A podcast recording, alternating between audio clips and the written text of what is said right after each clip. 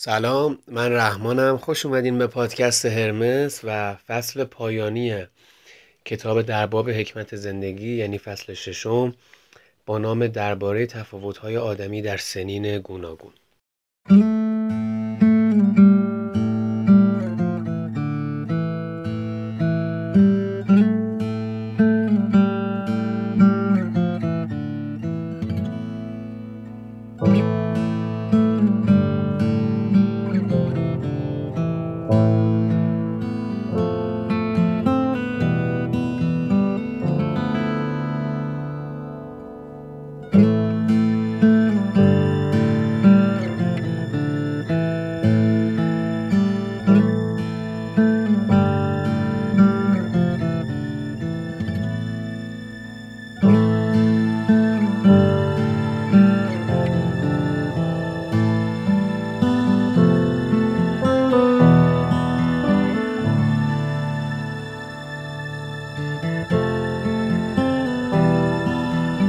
که از اسم این فصل پیداست شوپنهاور قراره که در پایان تأملاتمون درباره فلسفه سعادت نگاهی هم به تغییراتی بندازه که در مراحل گوناگون زندگی رخ میده.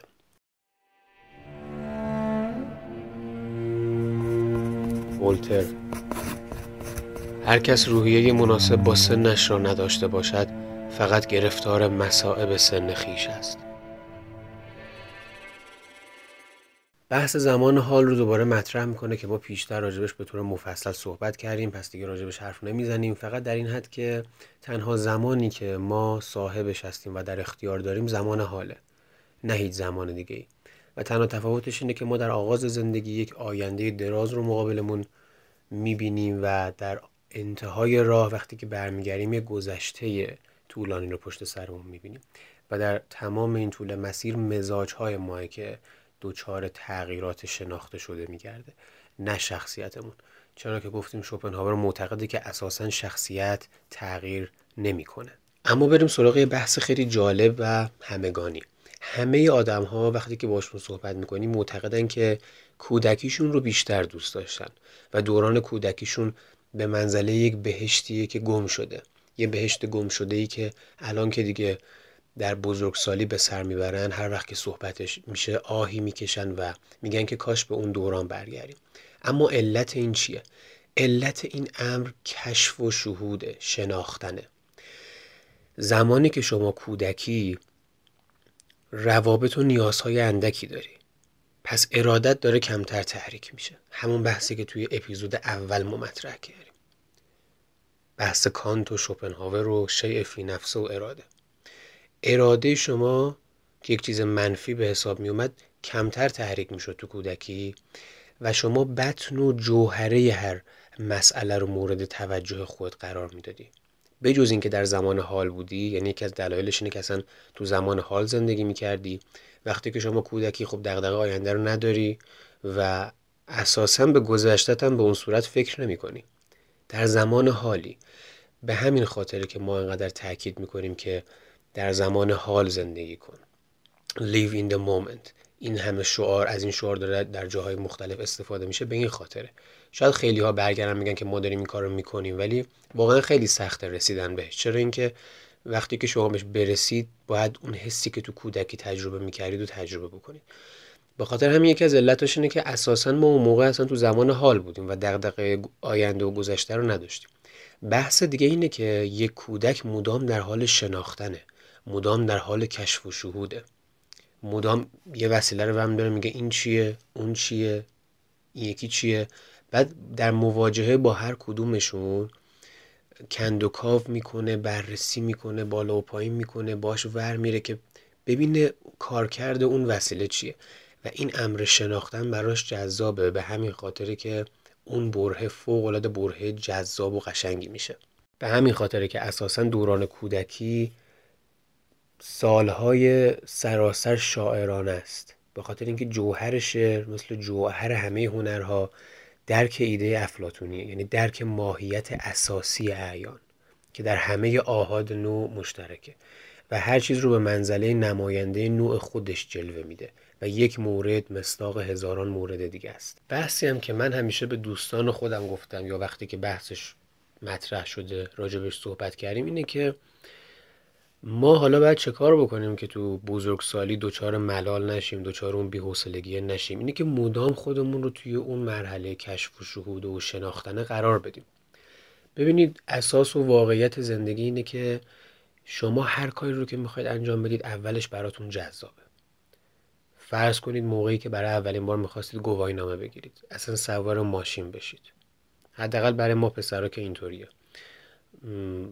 اولش به این صورته که خیلی شما ذوق داری. اصلا شبا می‌خوای بخوابی بهش فکر می‌کنی بعد گواهینامه تو که می‌گیری حالا ممکنه باباه نذاره یا اگه ماشینی باشه به اون سادگی نتونی مثلا سوارش بشی. ولی این خیلی امر هیجان انگیزیه برات و اصلا سوار ماشین میشی به همه چیز فکر می‌کنی. همه چیز برات جذابه و جوهره اون ماشین رو داری بررسی می‌کنی. یعنی اون ماشین رخنه کرده در تمام وجودت و در زمان حال لذت می‌بری و این فوق العاده برات جذابه. رفته رفته کار به جایی می‌رسه که دیگه اصلا سوار ماشین میشی و رانندگی می‌کنی فکر بهش نمی‌کنی. یعنی ماشین و رانندگی تبدیل به یک ابزار و وسیله میشه برات که صرفا تو رو از فلان مقصد برسونه به فلان مقصد. از این مبدع برسی به اون مقصد. و یه ابزاری میشه که باعث راحتی کار توه. به همین خاطره که اصلا ما هر وسیله که در ابتدا می‌گیریم مثلا خیلی ازش مراقبت می‌کنیم تمیز نگهش میداریم بعد که یه مدت میگذره خیلی عادی تر میشه. همه اینها تایید می‌کنه این حرف ما رو. یا یه مورد خیلی جالبتر روابط آدم ها اصلا رابطه عاشقانه. چرا وقتی شما با یه آدم جدید آشنا میشی این برات جذابه؟ یه حسی در تو ایجاد می‌کنه اصلا اون شخص پیام میده به عنوان یه آدم غریبه یه سری احساسات رو ممکنه در وجود شما برانگیخته بکنه. به خاطر اینکه شما دو نفر هنوز همدیگر رو کشف نکردین هنوز همدیگر رو نشناختین. آدم های تنوع طلب چرا هی مدام دوست دارن آدم های جدید رو تجربه بکنن؟ به خاطر اینکه توی بحث روابط میرن تو وادی همین که یه مورد جدید یعنی پس یه کشف جدید یعنی یه دنیای جدید. حالا هر مدت زمانی که لازم سپری بشه اون آدم رو کامل بشناسن دیگه اون آدم براشون افت پیدا می‌کنه. حتی روابط سالم هم به این شکلی یعنی به من روابطی سالمه اون رابطه ای سالمه که دو طرف مدام این حالت کشف و شهود و این حالت شناختن رو برای خودشون قرار بدن. این یه واقعیتی که به حال شما هر چیزی رو به طور کامل بشناسی اون ارزش و جذابیتش برات میفته حتی اینو هم بگم که طبیعیه که در یک رابطه عاطفی از یک جایی به یه ثباتی می‌رسه و به یک نواختی می‌رسه که اتفاقا اون ثبات و یک نواختی در نوع خودش جذابه. اما حقیقت اینه که علت اینکه خیلی از آدم ها تنوع طلبی رو دوست دارن و نمی‌تونن به صورت طولانی مدت با یک نفر باشن اینه که وقتی که به طور کامل اون آدم رو می‌شناسن و وقتی که دیگه همه کاری با اون آدم می‌کنن و دیگه همه چیز اعیان میشه براشون دوچار ملال میشن و به محض اینکه اون مرحله شناختنه به پایان می‌رسه دیگه نمی‌تونن با اون آدم باشن. حالا اینو شما بیارید توی یه اشل بزرگتر توی یه مقیاس بزرگتر که یعنی خود زندگیه. به هر حال از یه سنی به بعد دیگه شما اکثر چیزها رو تجربه کردی. یعنی خیلی از اتفاقات برات افتاده خیلی از مسائل رو تجربه کردی. چه خوب چه بد. شاید مثلا توی جوانی فقط بچه دار شدن و نمی‌دونم حالا اگه ازدواج نکردی زیری سخت رفتن و اینا رو تجربه نکرده باشی. وگرنه بسیاری از موارد رو دیگه تعمش رو چشیدی.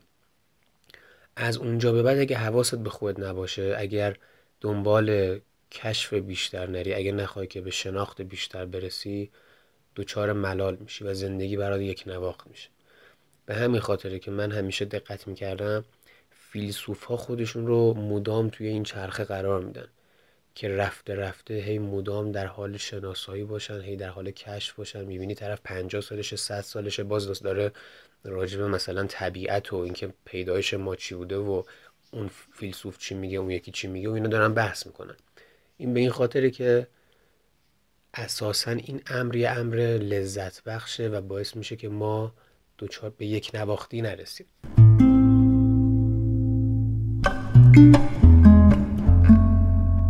یه نقاشی معروف هست به نام سیستین مدونا که رافائل اون رو کشیده و دو تا کودک اون پایینشن که عکسشون رو در کاور همین اپیزود هم می‌تونید مشاهده بکنید. حالا بعدا خودتون حتما سرچ کنید و نقاشی رو به طور کاملتر و دقیقتر ببینید. این دوتا کودک یه نگاه خیلی جدی و نظارگری دارن. که شوپنهاور میگه این نگاه جدی و نظارگر تایید کننده تمام این صحبت هایی که گفتیم. خاطره سالهای کودکی درست به این علت همیشه حسرت انگیز باقی میمونه که این دوران سرشار از شادیه و ما در آغاز زندگی با یه جدیتی به درک زندگی اشیا از طریق مشاهده مشغولیم. در حالی که تربیت متداول داره تلاش می‌کنه که به ما مفاهیم رو آموزش بده. پس تصور بکنید حالتی رو که شما خودتون به طور مستقیم نظارگرین و شاهدین بدون هیچ دخالتی با جدیت و زمانی که هی از بیرون می‌خوان بیان با یک سری آموزه ها یک چیزایی رو به شما آموزش بدن. هی شما رو تربیت بکنن. و همونطور که توی اپیزودی اول اشاره کردیم بحث شیء فی نفسه خب ما که هیچ وقت به حقیقت اون شیء فی نفسه دست پیدا نمی کنیم پس قراره که اون آموزه هایی رو ببینیم که در نهایت از درک انسان هاست دیگه. پس این فاصله هی داره دور و دورتر میشه. که در اصل اصلا اساس و محتوای حقیقی کل شناخت رو به ما منتقل نمی‌کنه و نمیشه اینها رو با مفاهیم به انسان آموخ بنابراین توانایی های ذهنی ما مثل ارزش های اخلاقیمون از بیرون نمیان بلکه از عمق وجود خودمونن که پدیدار میشن. و هیچ الگوی تربیتی قادر نیست که از یه آدم کنزه یا آدم متفکر بسازه. هرگز ممکن نیست. او کودن زاده شده و کودن میمیره. بقید شوپنهاور. بحث قشنگی که در ادامه مطرح می‌کنه اینه که شوپنهاور میگه یه جایی گفتم که هستی عینی جهان گفتم دیگه عینی یعنی عینیت از دید میاد. اون چیزی که عیان ظاهریه. یعنی نمود هستی در تصور محض. این یه امر خوشاینده. یعنی همونطور که شما مثلا نمود اشیا رو می‌بینی ظاهرشون رو می‌بینی.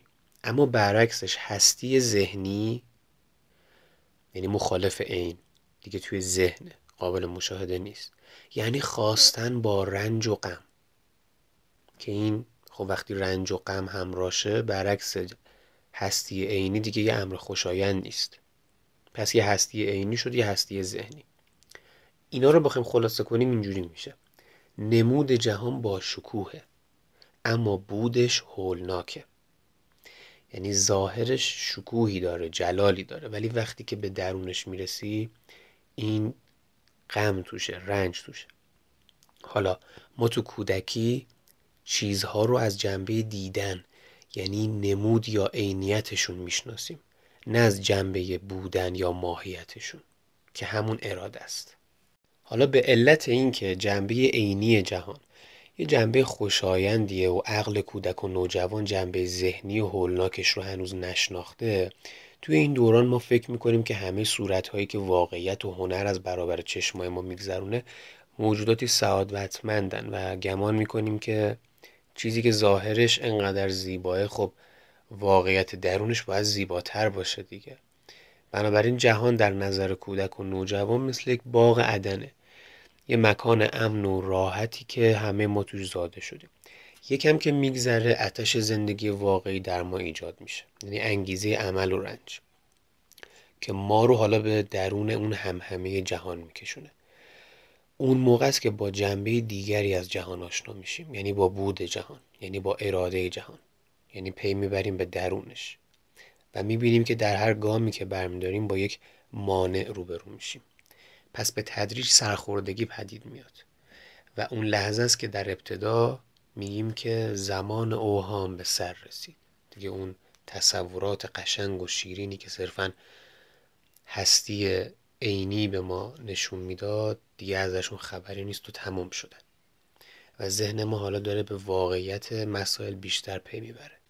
پس به نوعی میشه گفتش که جهان و زندگی یک کودک به منزله یک صحنه نمایشی که داری از دور میبینیش و هر چقدر که پیرتر میشی داری ردیف های جلوتر میشینی و در سالمندی در نزدیکترین حالت به اون صحنه نمایش قرار داری. پس مسائل رو بیشتر می‌تونی واضحتر می‌تونی ببینی و درک کنی دیگه. یه دلیل دیگه هم که دوران کودکی دوران سعادتمندی از نظر ما و همه قبطه می‌خوریم به این زمانی که گذشته اینه که همونطور که در آغاز بهار همه برگ ها به یه رنگن به یه شکلن ما هم تو کودکی هممون به دیگه شباهت داریم با هم دیگه هماهنگیم و تفاوتی به اون صورت بینمون نیست. اما همین که به سن بلوغ می‌رسیم افتراقات آغاز میشن و مثل شعاهای دایره مدام بزرگتر میشن. به خاطر همینه که یکی از جذابیت های دوران کودکی هم همینه. اما بریم سراغ جوانی. آرتور شوپنهاور معتقده که آن چیزی که دوران جوانی رو که بقیه نیمه نخستین زندگیه. برای ما تیره و تار می‌کنه اینه که انسان در جستجوی سعادته. این اعتقاد راسخ پیشورزش قرار می‌گیره که سعادت توی زندگی به یقین یافتنیه. وقتی که خب می‌خواد بره سمتش و پیداش بکنه مدام در این بین ناکام میشه و ناراضی میشه. تصاویر فریبنده سعادتی رویایی و نامعلوم با هیئتی هوس انگیز در برابر ما ظاهر میشه و ما بیهوده میکوشیم که به هر گونه ای که شده به اصل این تصاویر دست پیدا کنیم.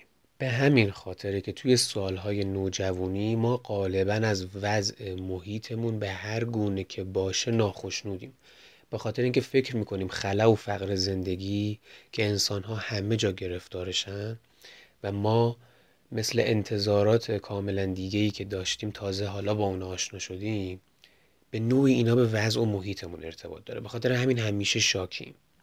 یکی از موجبات این وضع اینه که قبل از اون که زندگی رو توی واقعیت بشناسیم از طریق شعر می‌شناسیم.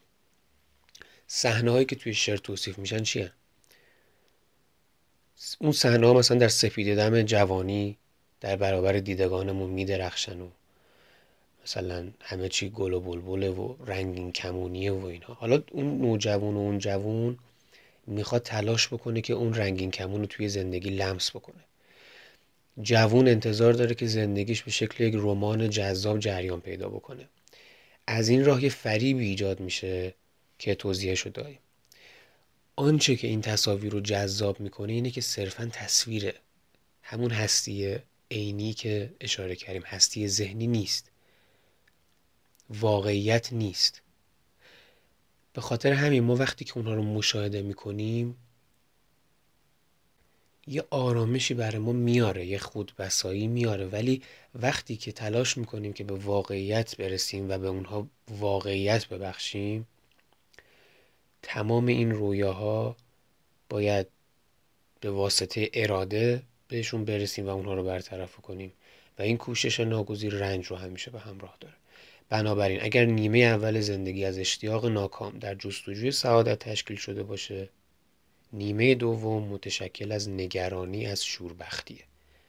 شخص مدام نگرانه که خوشبخت نشه.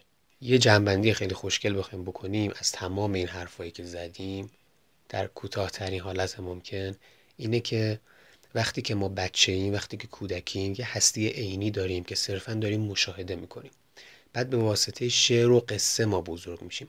همه چیز زیباست همه چیز رنگیه. هنوز با واقعیت محیط و اشیا مواجه نشدیم. اما به محض اینکه وارد عرصه نوجوانی و جوانی میشیم وارد هستی ذهنی میشیم. یعنی واقعیت اشیا که گفتیم با خودش غم و رنج همراه داره. اونجاست که دیگه جوون پی می‌بره که نمی‌تونه مثل کودکی اون رنگین کمون رو لمس کنه. زندگیش قرار نیست مثل یک رمان جذاب باشه. قرار نیست آخر قصه همیشه خوب تمام بشه. به همین خاطره که به این قضیه پی می‌بره تمام اون افسانه ها و رویاهایی که در کودکی داشته اگر بخواد بهشون برسه اگر بخواد خوشبخت باشه اگر بخواد لذت رو تجربه, بکنه مدام توی این چرخی رنج و غم میفته به خاطر همینه که شوپنهاور میگه دست کم انسانهای عاقل تنها در پی دوری از رنج و ایجاد وزنی امنن نه به دنبال لذت. حالا که شما کودکی تو سپری کردی و با این واقعیت مواجه شدی این واقعیت بهت سیلی زده حداقلش اینه که فهمیدی دیگه. حالا دیگه نمی‌خوای کور کورانه صرفا همون رو ادامه بدی. بلکه میگی حالا که من اینو فهمیدم حداقل کار اینه که رنج رو تا جایی که می‌تونم از خودم دور بکنم. پس اصلا تلاشی نمی کنم که به دنبال لذت برم.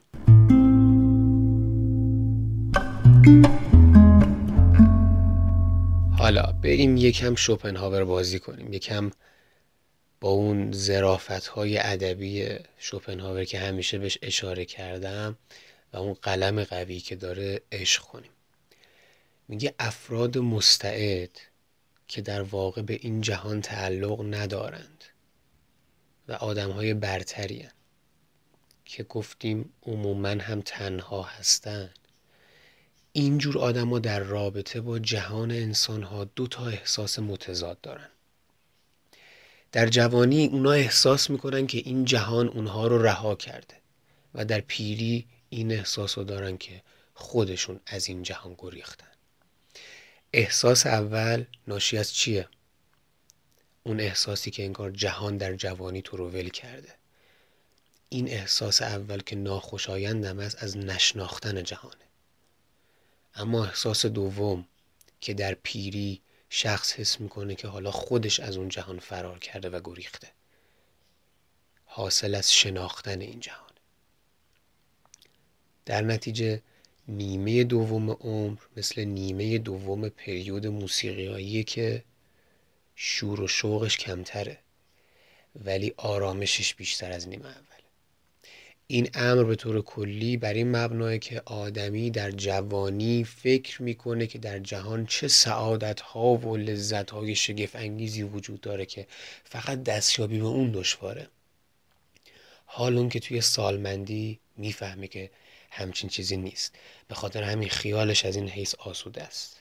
از زندگی قابل تحملی که داره لذت می‌بره. به دور از هیاهو و سر و صداها. و حتی از امور کوچک هم احساس شادی می‌کنه. آنچه که مرد پخته در اثر زندگی بهش دست پیدا می‌کنه و نگاه اون رو به جهان از جوانا و پسرا متمایز می‌کنه در درجه اول بینش واقع گرایانشه مرد پخته در اول اصلا ابتدای هر چیز همه چیز رو ساده و اون جنان که هست واقعا می‌بینه. حالا که جوانان و پسران سرابی رو می‌بینن که حاصل حوث ها و پیشداوری های سنتی و تخیلات قریبشونه که بر جهان حقیقی پرده افکنده یا شکل اونها رو تغییر داده. حالا تجربه این وسط چی کار است؟ تجربه اولین تأثیریه که آدم از توهمات و مفاهیم غلطی که توی جوانی تو ذهنش جای گرفته رها می‌کنه. تجربه به تو میفهمونه که اون سرابی که می‌دیدی سرابی بیش نبوده. از دور صرفا قشنگ بوده. حالا که اومدی داخلش قضیه فرق می‌کنه. البته بهترین نوع تربیت ایمن ساختن انسان ها در جوانی در برابر این گونه توهماته که تا جایی که می‌تونی کمتر تجربه بکنی دیگه به خاطر اینکه تجربه درد همراشه و همیشه تو نباید همه چیز رو تجربه بکنی. حالا شوپنهاور میگه راه حلش چیه؟ راه حلش اینه که وقتی که شخص هنوز کودکه و بچه است باید بیم افق دیدش رو در آغاز تا اونجا که ممکنه تنگ نگه داریم.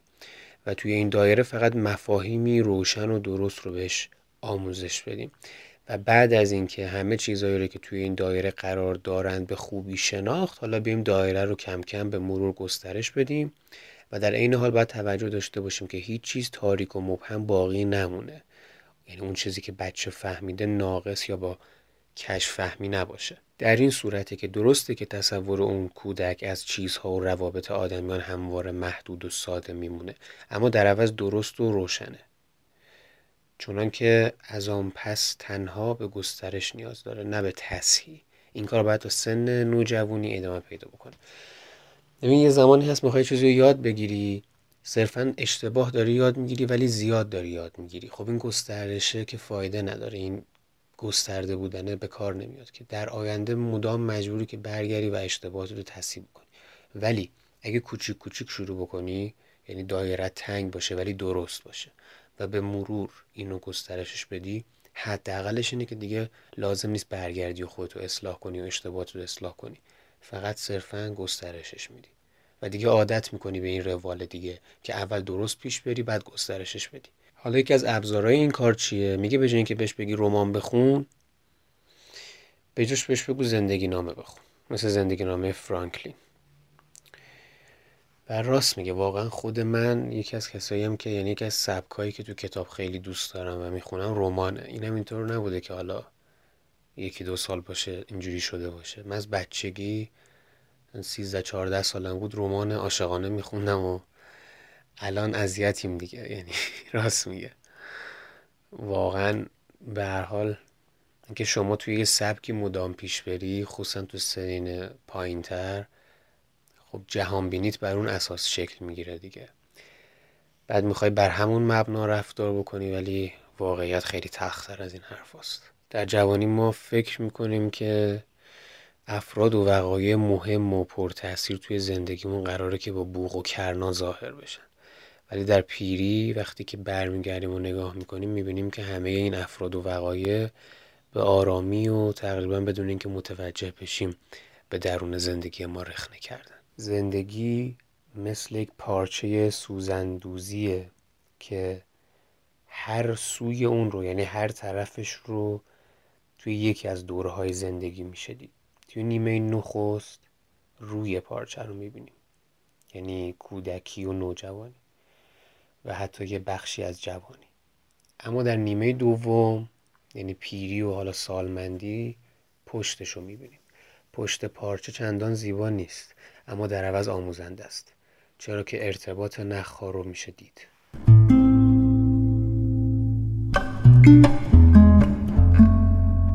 وقتی که ما به سن بزرگسالی می‌رسیم بیحوصلگی ناشی از مشغولیت به تدریج ناپدید میشه.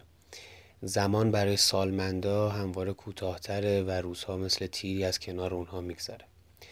وقتی که ما راجع به انسان داریم صحبت می‌کنیم تو اپیزودهای قبلی گفتیم که زمانی که اونا پیر میشن و سن بالا میره از سوی دیگه شهوت ها و رنج ها و اینها هم خاموش میشه و اگه فقط شخص سلامتش رو تونسته باشه حفظ بکنه بار زندگی در مجموع واقعا سبکتر از دوران جوانیه. به همین خاطر که این دوره زندگی رو که قبل از فرارسیدن اون ضعف ها و ناخوشی های دوران پیریه بهترین سال ها می‌خونن. یعنی واقعا بیایم ازش نترسیم از اون دوران میان سالی و پیری حراسی نداشته باشیم. زمان جوانی زمان باروری و شکوفایی ذهنه. به خاطر اینکه حقیقت های عمیق رو فقط میشه از راه مشاهده ادراک کرد. نه از راه محاسبه. یعنی شناخت نخستین از این حقایق بلا واسطه است و در اثر تأثیری آنی حاصل میشه. به خاطر همین این گونه شناخت فقط هنگامی حاصل میشن که تاثیرات قوی زنده و عمیق باشن. یعنی وقتی که جوونیم. اینا به دوران جوانی وابسته است. در سالهای بعد حالا خودمون می‌تونیم بر دیگران یا حتی بر جهان تاثیر بذاریم. به خاطر اینکه شخصیتمون کامل شده و دیگه تموم شده. و حالاست که وقتی که سلامتیمون رو هم حفظ کردیم بیای ما از اون اندوخته ای که در جوانی روش سرمایه گذاری کردیم نهایت استفاده رو ببریم. به خاطر اینکه جوانی زمان شکل گرفتن مفاهیم اساسی و شناخته. توی جوانی مشاهده قالبه ولی توی پیری تفکر. به همین خاطره که جوانی دوران شعره و پیری زمان فلسفه. حتی توی امور عملی هم به همین صورته ما گفتیم که در جوانی بر مبنای مشاهدات و تاثیر اون تصمیم می‌گیریم ولی توی پیری بر مبنای تفکر. علت این به این خاطره که تنها زمانی که انسان به سالمندی می‌رسه به قدر کافی موارد قابل مشاهده براش پیش میاد و می‌تونه اونا رو تحت مفاهیم دسته بندی بکنه. معنای این به یه طریق دیگه اینه که زمانی که ما جوونیم تاثیر چیزها یعنی جنبه ظاهری زندگی. به ویژه توی افرادی که حالا داره ذهن فعال و پرتخیلن بیشتر درگیر اون تصویر جهان میشن. همون جنبه ظاهری که گفتیم. و اینقدر این نیرومند و غالبه که به جهان مثل یک تصویر نگاه می‌کنن. به خاطر همین دغدغه اونا به طور عمده اینه که خودشون توی این تصویر چگونه نقشی دارن و چگونه از دیگران متمایز میشن و می‌تونن برتر باشن. و کمتر به این قضیه توجه می‌کنن که در درونشون چی میگذره. حالا اینو میشه کجا فهمید؟ از اینکه اصلا دقت بکنین جوون ها چقدر به سر و وضعشون می‌رسن؟ چقدر هر روز خودشون رو تو آینه نگاه می‌کنن می‌خوان بیرون برن به تیپشون و ظاهرشون اهمیت میدن در صورتی که شخص وقتی پیر میشه اصلا این براش مهم نیست. بحث دیگه هم که هست اینه که درسته که جوونی یعنی اصلا شکی نیست که جوونی بیشتری نیرو و بالاترین درجه کشش نیروهای ذهنی رو داره. که حد اعلاش دیگه سی و پنج ساله. بعد از اون خب نیروهای ما به مرور کاهش پیدا می‌کنه اما اینطور نیست که توی سنین بالا حتی پیری ما دیگه فاقد محاسن ذهنی باشیم. به خاطر اینکه در پیری حالا میایم تمام اون تجربه و دانشی که غنی شده رو با زمان و تجاربمون و همه اینها مقایسه می‌کنیم مشاهده می‌کنیم و حالا می‌تونیم راجبشون فکر بکنیم. می‌تونیم با مقایسه کردن اونها نقاط طلاقیشون اون حلقه های اتصالشون مسائل رو حالا به درستی درک کنیم. دیگه همه چیز روشنه پایانه دیگه. وقتی یک کتابی رو تازه شروع به خوندن می‌کنی کاراکترها، داستان، مکانها، زمان همه چیز برات ناشناخته است. وقتی یک فیلمی رو تازه پلی می‌کنی باز بازیگرای فیلم اتفاقش قهرمانش دشمنش همه اینها برات ناشناخته است. ولی پایان فیلمی که همه چیز مشخص میشه دیگه. به خاطر همین به پیری هم اینطوری نگاه بکنید. حالا برای اینکه بخوایم پیری غنی تری داشته باشیم تا می‌تونیم باید جوانی پرباری داشته باشیم که یکی از اهداف مهمش. این خیلی جالبه فصل آخریم هی داریم گریز می‌زنیم به فصل اول. همونطور که دو فصل های اول گفتیم نگه داشتن سلامتی داشتن شادی و پربار بودنه. که زمانی که دیگه اون شهوت های جنسی و نیروهای ذهنی و اون قدرت های جسمیمون کاهش پیدا کرد ما میمونیم و دیگه اون اندوخته هامون به خاطر همین همنشین تنهاییامون دیگه میشه اون تفکرات و مسائلی که تو جوونی کسب کردیم. شوپنهاور معتقده فقط کسی که پیر میشه تصور کامل و درستی از زندگی داره. به خاطر اینکه سالمندا می‌تونن زندگی رو توی کلیت و روند طبیعیش بشناسن. به ویژه اینکه نه فقط راه ورود به زندگی رو می‌شناسن بلکه به راه خروج هم مشرفن و از این رو به پوچیان به خوبی واقف میشن. در حالی که بقیه مردم مدام در چنگال این توهم گرفتارن که هر آنچه نیک و درسته در آینده اتفاق میافته. در عوض در جوانی توان برداشت بیشتره. به این علت می‌تونیم از اون که می‌دونیم چیزهای بیشتری بسازیم. اما در پیری توان داوری بصیرت و دقت غالبه. جوانی زمان گرد آوردن مطلب برای شناختن جهان و ساختن عقاید اساسی خاص خیشه یعنی اونچه که انسان برگزیده باید طبق رسالت خودش به جهان حالا عرضه بکنه. اما تازه توی سالمندی قادره که بر این مطالب استادان تسلط پیدا بکنه. از همین رو می‌بینیم که نویسندگان بزرگ شاهکارهای خودشون رو غالبا در حدود پنجاه سالگی عرضه کردن. با این همه ریشه درخت شناخت در جوانیه. اگرچه ثمره اون تو قسمت بالاییه. هر عصری حتی اگر مفلوک در این عصر باشه خودش رو خردمندتر از عصر پیش از خود می‌دونه. چهل سال نخست زندگی متن رو فراهم میاره و سی سال بعدی تفسیر متن رو که معنای واقعی و ارتباط متن رو با نتایج اخلاقی و همه ظرافت های اون برای ما قابل فهم می‌کنه. در پایان زندگی همون اتفاقی میفته که توی آخر هر جشن بال ماسکه مشاهده می‌کنیم. ماسک ها رو از چهره بر میدارن. حالا که می‌بینیم اون کسی که در طول زندگی با ما تماس پیدا کرده واقعا چه کسی بوده؟ واقعا ما رو به خاطر خودمون خواسته یا نه؟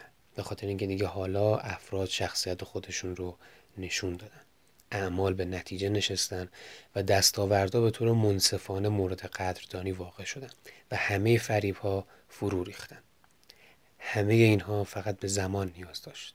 آدمی تازه در اواخر پیریه که این گفته هوراس رو واقعا می‌فهمه که شگفت زده مباش.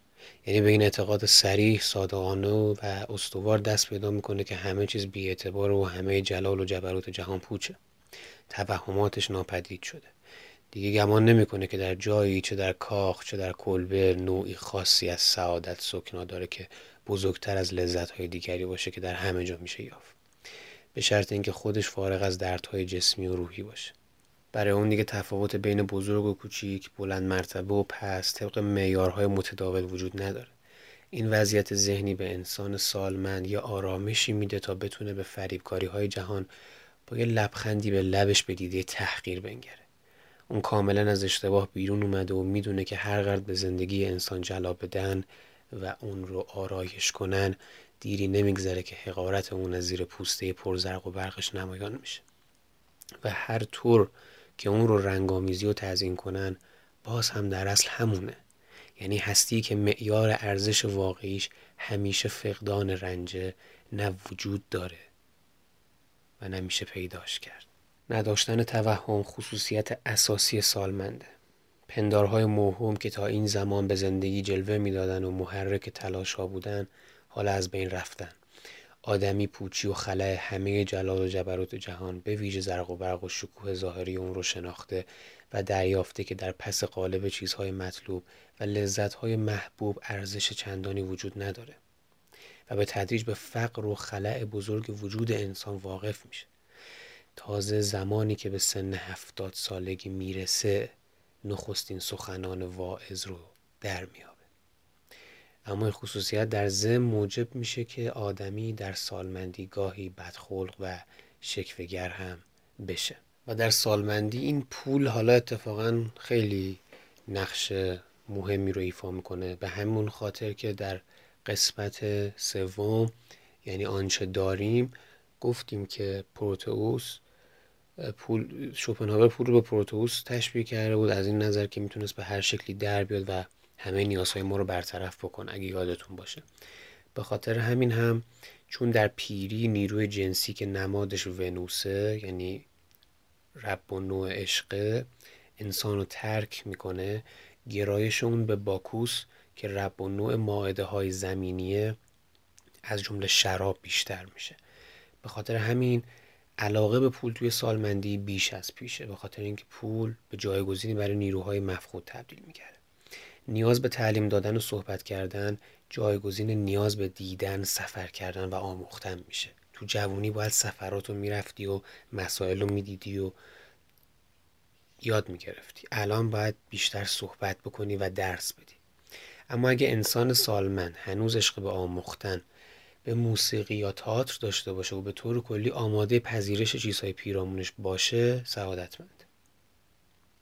چنانکه این علایق در بعضی ها تا آخرین سالهای عمرشون هم حتی باقی میمونه. بارها دیدیم پیرمردهایی که به سفر میرن شاد و خندانن مثل بچه ذوق دارن که یاد بگیرن.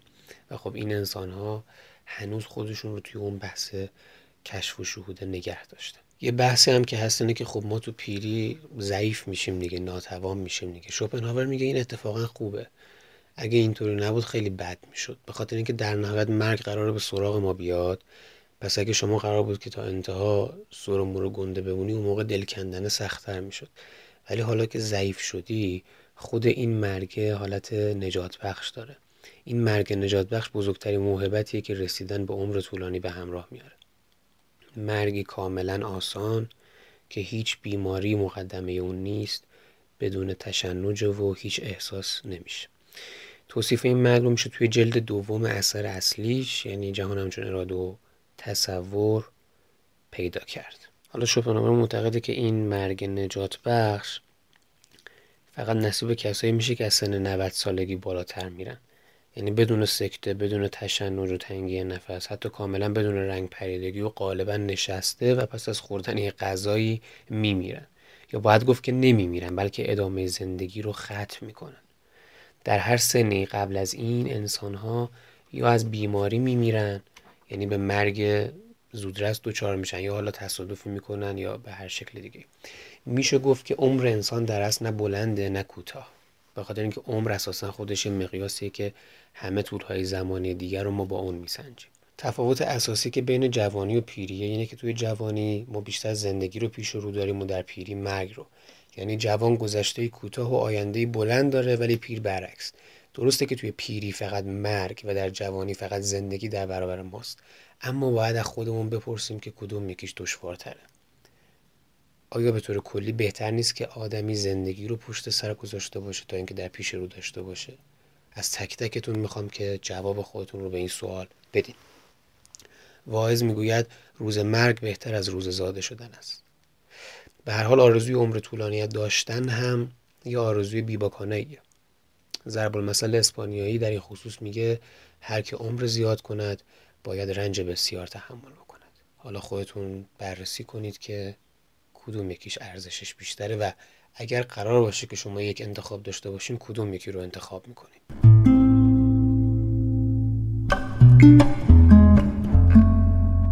بحث پایانی کتاب هم این دیگه آخرین گفته های کتاب با طالع بینی به پایان می‌رسه. شوپنهاور میگه برخلاف اون چی که طالبینی ادعا می‌کنه مسیر زندگی یکایی که انسان ها از پیش مقرر نشده. من خودم اینو قبول ندارم. اما به طور کلی در هر دوره سنی با سیاره خاصی تطابق داره.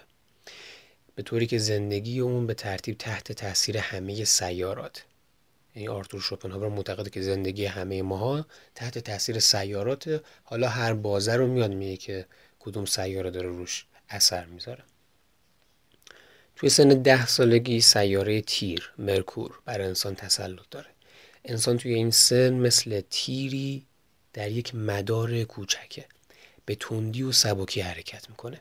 اتفاقات کوچک ممکنه که حال روحیش رو تغییر بده اما به آسانی بسیاری از چیزها رو یاد می‌گیره. سن 20 سالگی زیر سلطه ناهید ونوس. خدای هوش و فساحت. عشق و زن بر انسان کاملا چیرن در این سن. در سن سی سالگی بهرام حاکم میشه. مارس آدم توی این سن آتشین مزاج نیرومند شجاع جنگجو و لجوجه. اما در سن چهل سالگی انسان تحت تاثیر چهار سیارکه. سیارک های سرس، وستا، پالاس و جونو. سرس چجوری تاثیر می‌ذاره؟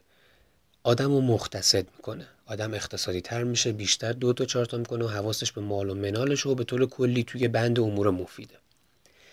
وستا کانون خونواده است و آدم تو چل سالگی تحت سلطه کانون خونواده میشه.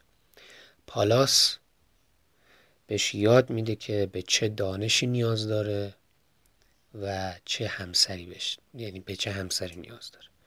و جونو به عنوان بانوی خونه بر اون حکومت می‌کنه. اما بریم سراغ مشتری. مشتری یا جوپیتر برای پنجاه سالگیه.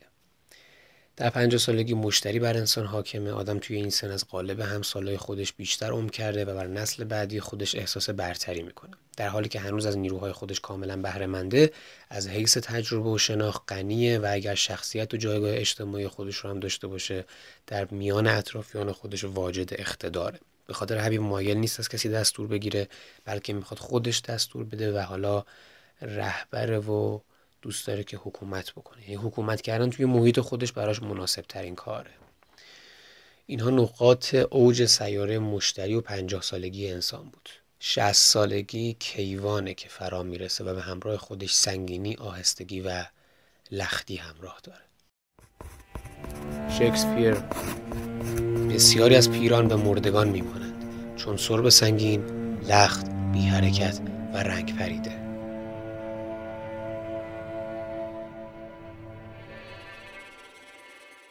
و خب سرانجام هم اورانوس میاد و اونطور که میگن آدم به بهش میره. و اگه دقت کرده باشید یه سیاره این وسط میمونه که اونم نپتونه و شوپنهاور میگه که نمی‌تونم جایی براش پیدا بکنم به خاطر اینکه نام این سیاره از سر بیفکری انتخاب شده. خب رفقا همونطور که مستحضرید کتاب درباب حکمت زندگی آرتور شوپنهاور همینجا تموم میشه. خوشحالم که عمری بود و ما تونستیم در کنار هم به بررسی این کتاب بپردازیم.